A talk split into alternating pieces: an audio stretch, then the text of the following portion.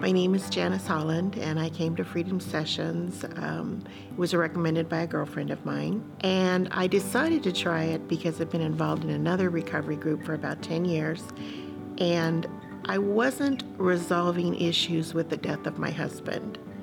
And so I came here with the intent of healing from the death of my husband to get over his death, the fact that he left me so early in our marriage. We were married 15 years. He was the one that was telling me I had to give him 40 years, but he left me after 15. Basically, I was angry because he was gone.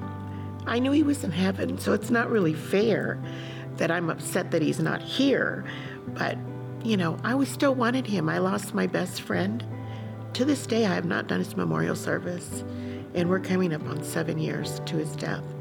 So that was the real reason I came to Freedom Sessions to start moving on and being who I am without him.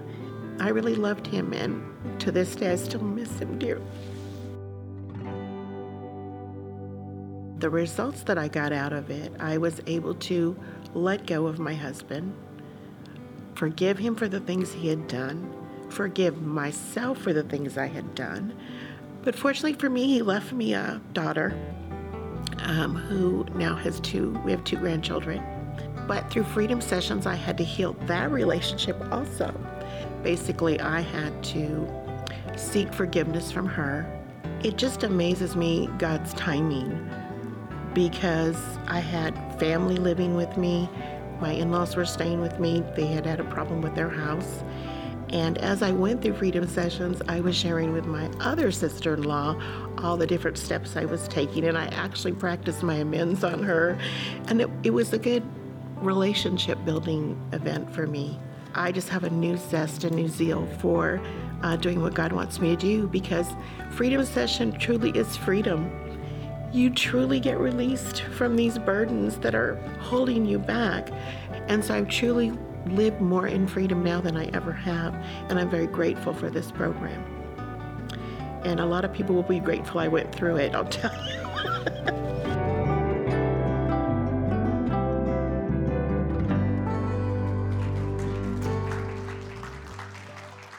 Good morning, True Grace. How are you?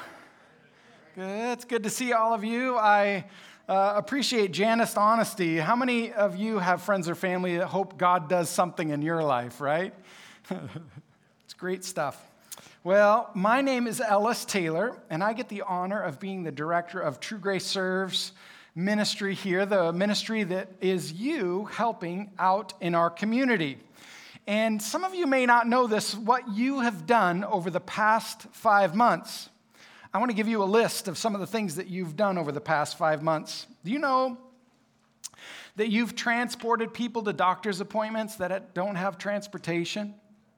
You have built walls and taped and textured and painted and installed windows, and electricians have come out and dig into electrical boxes, and you've cleaned up construction debris and moved, to, move household items for two separate vets uh, for them, and donated clothing to two separate organizations that helping the homeless here in our community.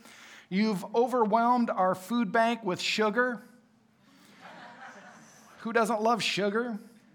You adopted 23 families with over 100 people in those families for Christmas this season. You've done all of that, and I want you to know how grateful I am for you for doing that. So thank you very, very much for what you've done. Well, I get the honor of pulling in the second uh, episode of our Christmas message this season.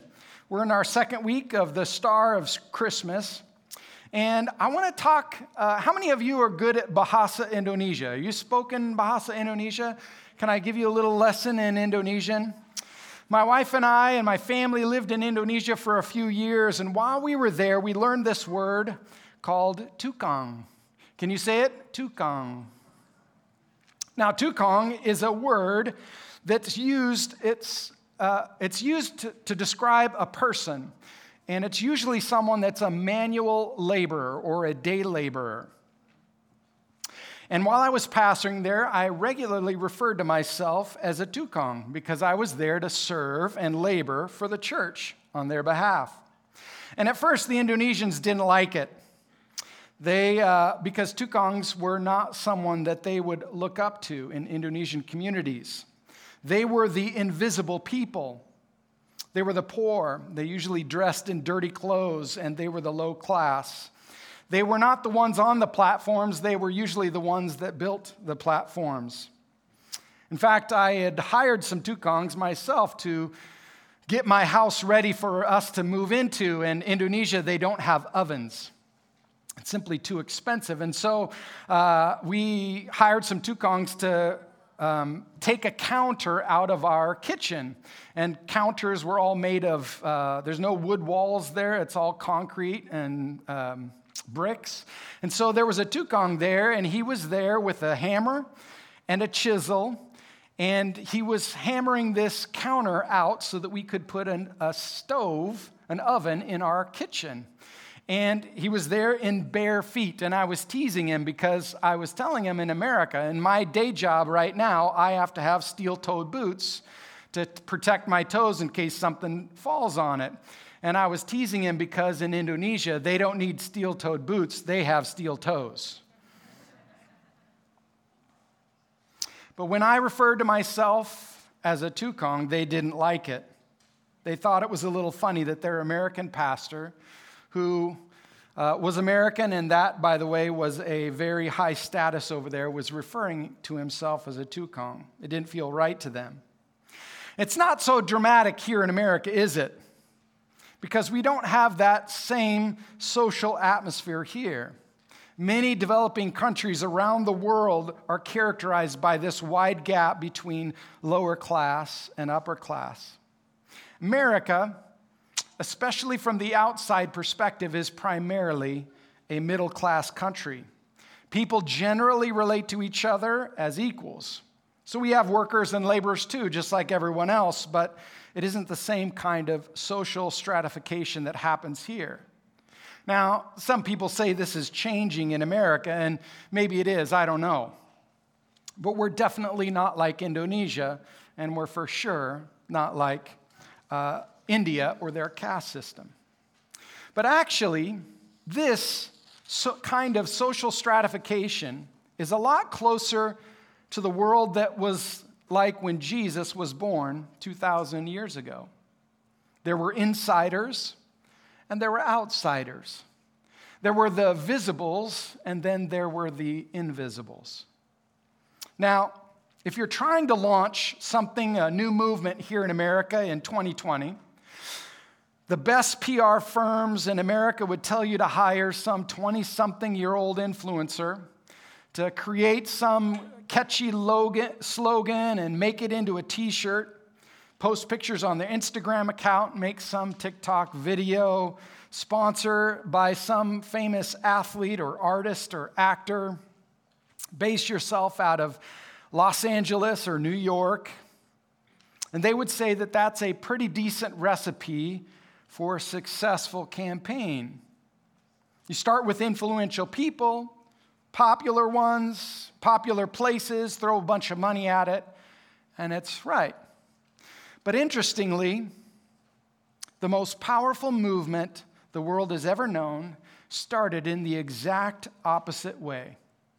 It started with a bunch of Tukangs in a field in a podunk town in no middle of nowhere no famous people, no money, no marketing campaign.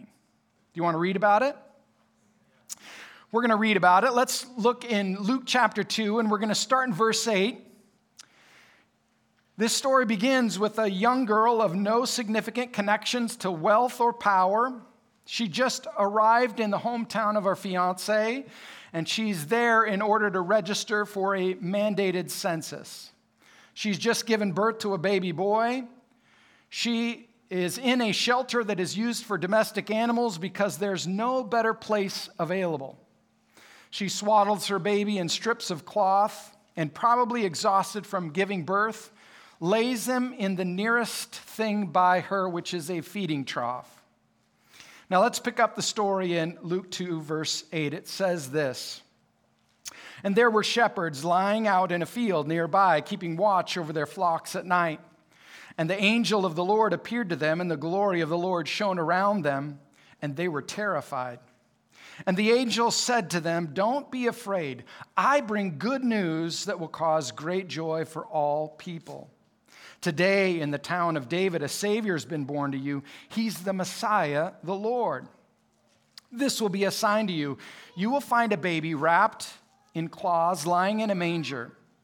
Suddenly, a great company of heavenly hosts appeared with the angel praising God and saying, Glory to God in the highest heaven, and on earth peace to those whom his favor rests. When the angel had left them and had gone into heaven, the shepherds said to, the, to one another, Let's go to Bethlehem and see this thing that has happened, which the Lord told us about. So they hurried off and found Mary and Joseph and the baby who was lying in a manger. And when they had seen him, they spread the word concerning what had been, they had been told about this child. And all who heard it were amazed at what the shepherds had said to them. But Mary treasured up these things and pondered them in her heart.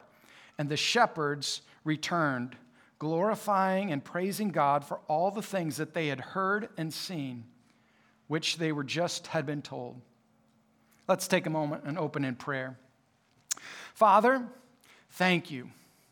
Thank you for the announcement of your birth into this world. And just like it was a shock to those shepherds on that hillside that dark night, I pray that it today shocks us, helps us to understand who you are, the peace that you bring, and the perspective that you bring. I pray that in Jesus' name. Amen. All right. So let's look at these, this passage of Scripture, and, and I want us to zoom in. Not like the thing you do in front of a computer, but on these three points, I want us to zoom in over the next few moments. It tells us three things about Jesus. The first thing is Jesus coming gives us the information we need. Jesus coming gives us the peace that we need. And Jesus coming gives us the perspective that we need. First, information. Jesus coming gives us the information we need. Everybody loves new babies, don't we? In fact, I just had a, a, new nephew that was born on Thanksgiving Day. Everybody was celebrating together and they were off in the hospital. I, my funnest part of that day was delivering Thanksgiving meal to the parking lot so he could eat a meal before he, he, his new son was born. And everybody says lots of oohs and ahs, don't they? They say thing like, things like, oh, look how smart he is. Or, I bet he's going to be a great fisherman like his dad. And then, what is the next thing they say? They usually say things about the stats. They're asking about all the stats, right? So you put this birth announcement out, and it talks about how much they weighed and how many inches long they were. The stats, right? Now, I'm the youngest of six kids, and out of all of them, I think I have the best birth announcement. My dad wrote it like he was announcing a new model of a car. I want to read it to you. It says this The Taylor Manufacturing Company announces a new 1974 model baby boy, Ellis Allen Taylor. The new model was released at 4:08 a.m. on January 22, 1974, weighed in at 9 pounds 12 ounces, my poor mom. Measured 21 inches long. Chief engineer Paul Taylor. Chief production manager Don Taylor. Technical advisor Dr. Bass and Dr. Bader.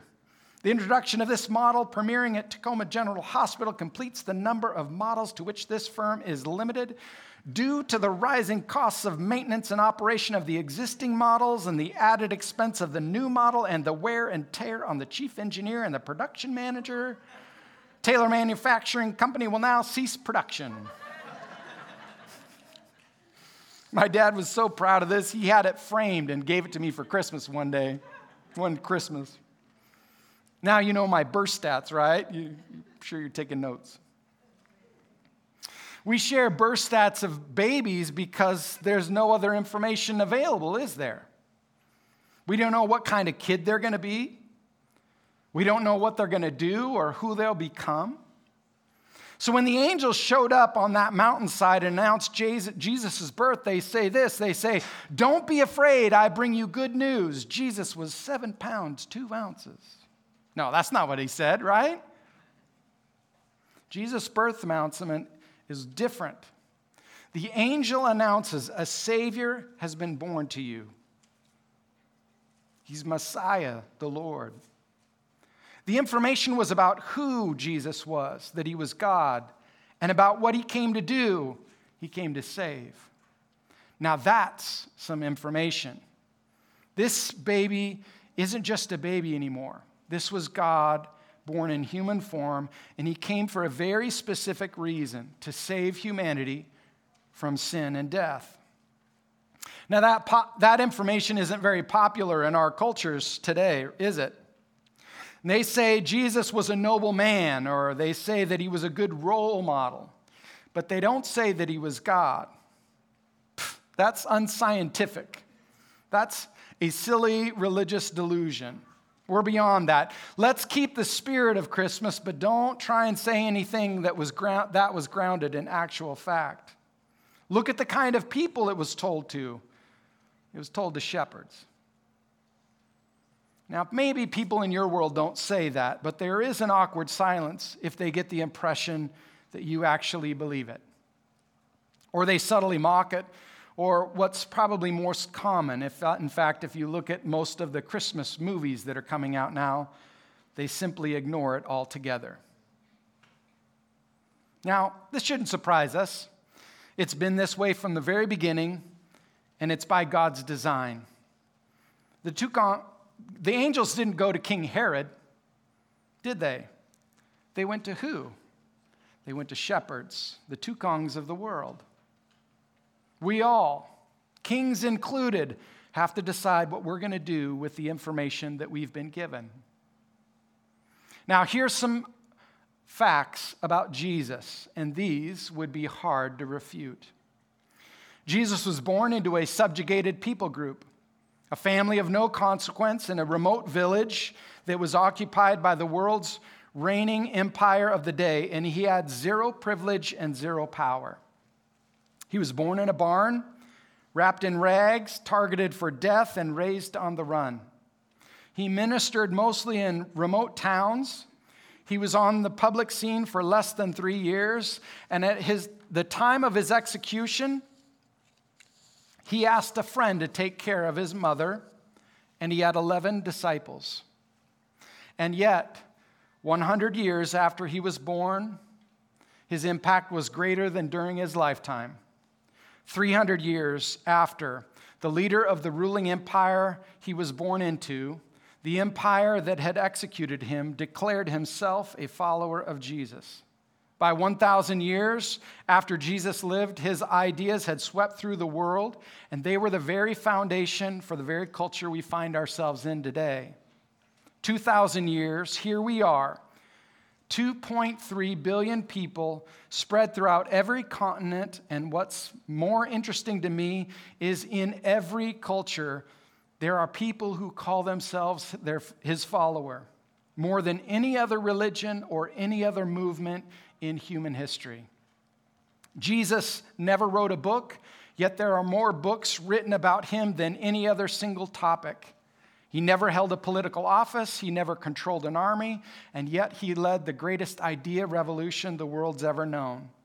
He never married, he left no descendants, but he radically changed the way cultures treat women and children, bringing honor and equality to them. He transformed the way people saw the sick and the suffering and the poor, elevating them to be children of God, and that we should be care for them and love them. We have no images of Jesus, and yet throughout history, we see his imprint on every arena of life art and science and government and medicine and education. Jesus completely revolutionized the way people thought about the concepts and practices of humility and dignity and compassion and forgiveness and hope. He changed the way we thought about death, something not to be feared. And he said we should love our enemies. That one idea has changed the world. the sheer impact of what Jesus has must cause any thoughtful person or shepherd or king to ask themselves, who was this man? As for me, this man was who the angel said he was the Savior, the Messiah, the Lord. The question is, what are we going to do with the information that we've been given? I'll tell you what the shepherds did. The shepherds investigated and they shared the information and then they glorified and praised God. And we would be wise men and women to do the same and follow their example. So that's what they do with their information they've been given. My second point this morning is Jesus comes to give us the peace that we need. Peace is in short supply, isn't it? We probably feel this lack of peace more now in this season because we love to sentimentalize Christmas. We want to make it about silent nights and peace on earth and goodwill toward men. We want Christmas to be sweet and serene, and 2020 is kind of invaded on that and making it really difficult, isn't it? As hard as it is, maybe this is our chance to see, the, see through the fog of what's going on of the sentimental Christmas to the spiritual reality of Christmas. And the reality is this that Christmas is about peace on earth, but not the kind of peace that most people may think of. When we think of peace, we usually think about political peace between countries or groups. Or we think about emotional peace in our hearts and our minds, or we think about relational peace between people. So, international peace or internal peace, right? And while the Bible does talk about those kinds of peace, we should, and that we should work towards those kinds of peace, those, that peace is only partial or it's only temporary. In fact, Jesus himself, later in the Gospel of Luke, he says, Do you think I came to bring peace? No, I tell you, I came to bring division. You see, becoming a Christian in a lot of ways means your life is less peaceful, doesn't it? That's my experience. In my experience, when I've become a Christian, I realize that I'm at war with the sin in my life. I've lost friends over it. I'm suddenly at odds with things that normally I would never be at odds with. I'm suddenly a target of spiritual attack. The Holy Spirit does bring an internal peace, but not because your life is suddenly free from conflict or spiritual battles. And as for international or political peace, the Bible makes it clear that we should not expect peace between nations anytime soon. At best, all we can do is strive to be peacemakers and work towards any partial peace that is to be had until Jesus returns. So, what kind of peace is peace, the peace on earth that the angel is talking about to the shepherds? What does it mean? Glory to God in the highest heavens, and on earth peace to those whom his favor rests. What this is talking about is the absolute peace between God and man. It means that the conflict between God and man is resolved by Jesus himself. Whereas international or internal peace can only be partial until he comes. The peace that Jesus brings is absolute and already completed right now. You see, sinful mankind, that's you and that's me. We're sub- subject to God's goodwill. And that means Jesus is our Savior. He came to restore God's favor to mankind, not because of what man has done, but because of what Jesus has done. Jesus coming means peace with God is possible because there is now forgiveness for sins. Now, I don't know about you. You may be sitting here this morning, or maybe you're sitting uh, in your living room or wherever you're at right now, and you're going through your list of things that you need to be forgiven for. And it may be taking you some time. Maybe some of your lists are kind of long. You guys look like you have a long list of things you need to be forgiven for.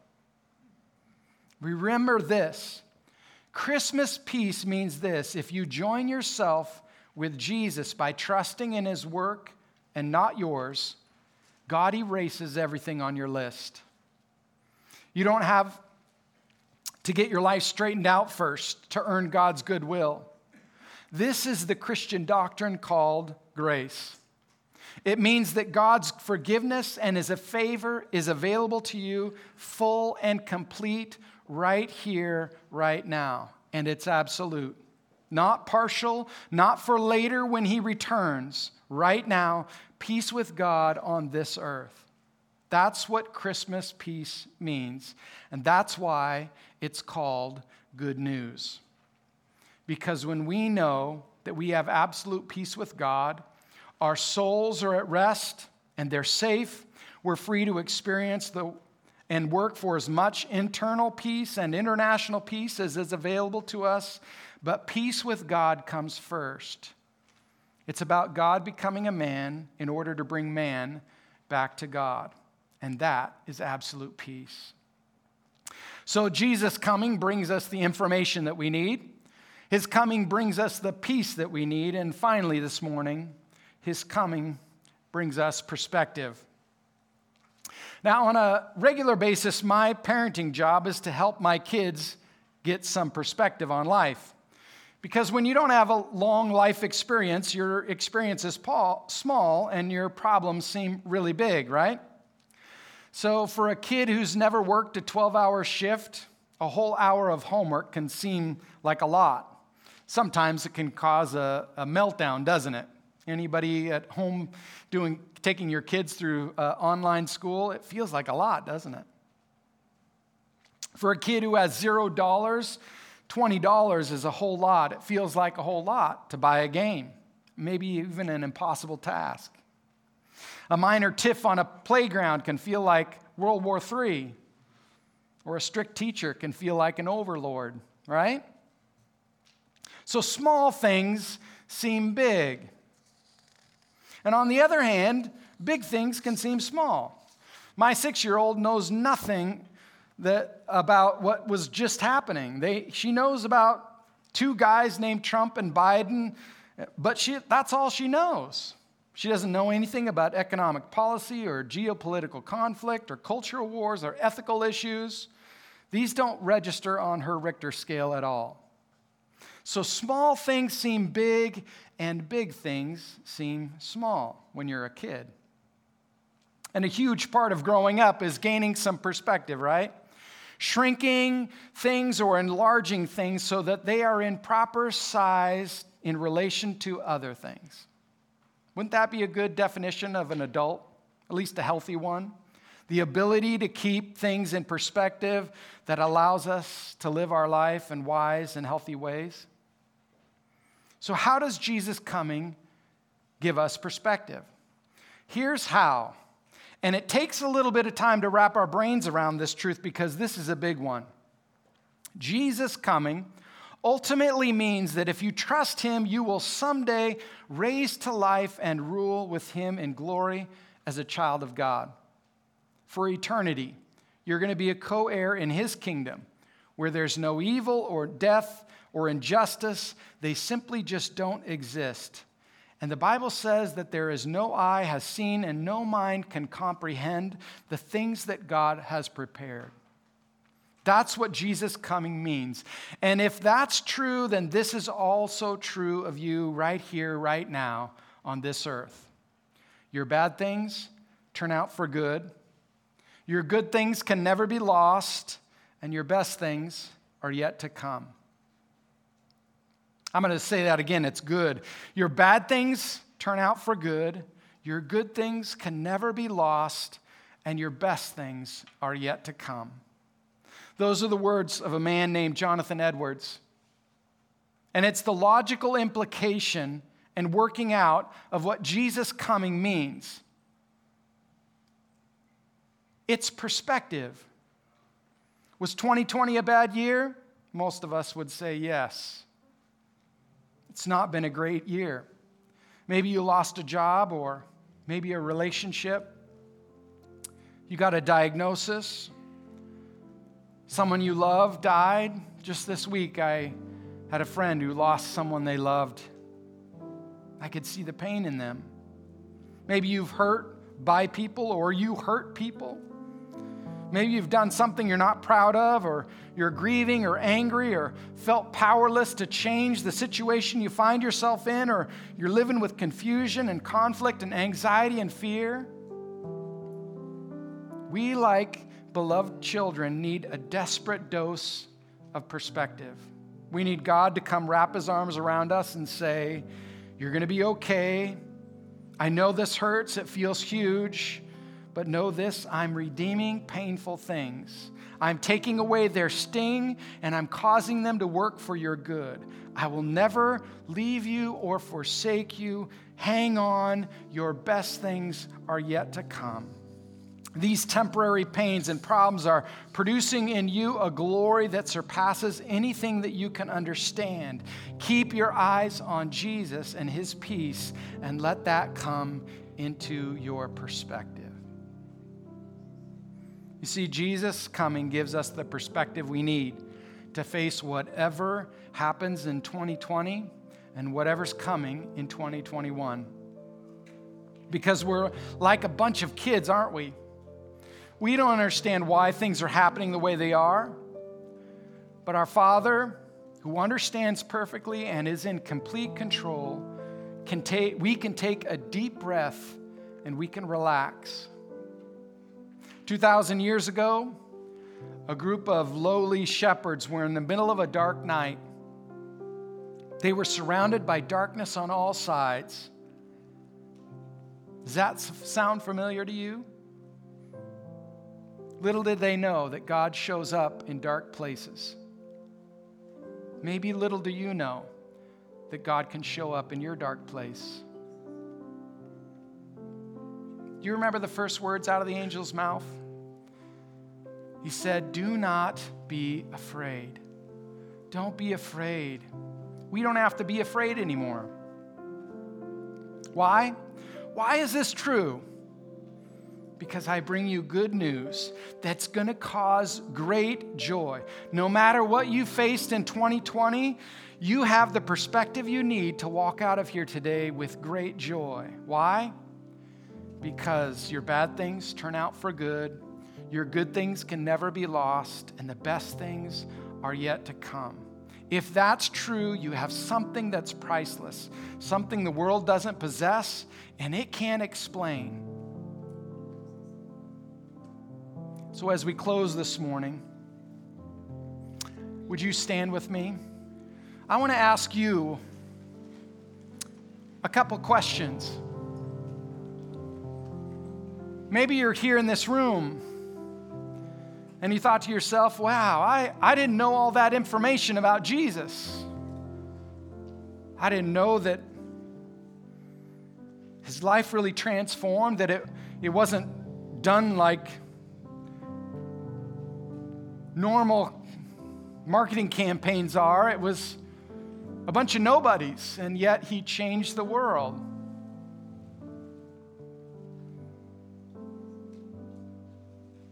When God spoke to those shepherds, they had the information that they needed, and they went and investigated it. If you're here today or you're sitting in your living room today and you didn't know this stuff about Jesus, now you do. They went out and investigated it. What will you do with the information that you've been given? Will you go look into it? Will you investigate? Will you ask questions? What are you going to do with the information you're given? Or maybe you're here today and you have all the kinds of peace that I talked about, the ones that the world is so interested in.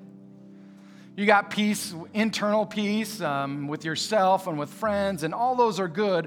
You've got peace with your community and peace with all the things that the world says is important, but those things are so temporary. In a moment's notice, they're gone.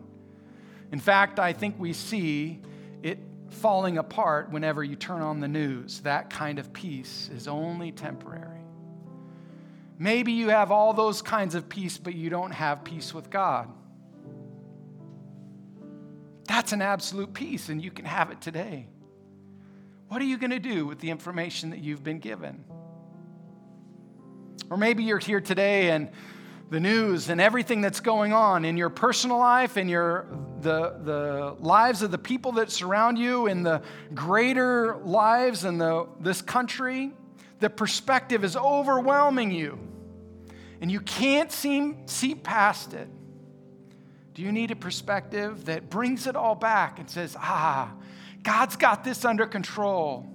I don't have to worry because god in his way and his mind and his place and His way, He can make these bad things come out and turn out for good. I don't know how, but He said He can. And what He did was a miracle to come from a lowly stable to the Savior of 2.3 billion people in this world. He's my Savior. I know some of you, I know He's your Savior. Maybe you just need perspective. So I'm going to pray, and if that's one of you, I just want you to pray with me wherever you're at, right here in this room or online, wherever you're in your room, let's pray together. Father, we come to you, a baby that was born. Thank you for sending a birth announcement that was like no other. It isn't about the stats, it's about who you were. Thank you that you came to save this world, that you are God and that you came to save. God, I take that into my life. I know these people here take it into their lives. And God, may we be just like the shepherds and proclaim it. Leave here praising God because of that. I pray that in Jesus' name. Maybe there's people here and they have all kinds of peace, but accept the peace that they're right with you. God, I pray in this moment, would you forgive us for the things that we have done against you? The war that we have caused, knowingly and even unknowingly, that we've caused between us and you, God. Would you forgive us our sins? We believe you and we follow you till our dying day. God, may you bring us an eternal, absolute peace with you. And for those of us, Lord God, who are overwhelmed, we have a perspective. Something's too big in our life, or the things that are really important are too small in our life. God, I pray that we would right size them, and that by the power of your scripture, by the power of your word, and the, the power of your spirit, God, may you help us give us a perspective put you at the center of our lives and our worries and our concerns. I pray that over each and every one of us. And God, like these shepherds, when they went out, they went out praising God. We do the same today because there is a lost world out there that needs to hear this message.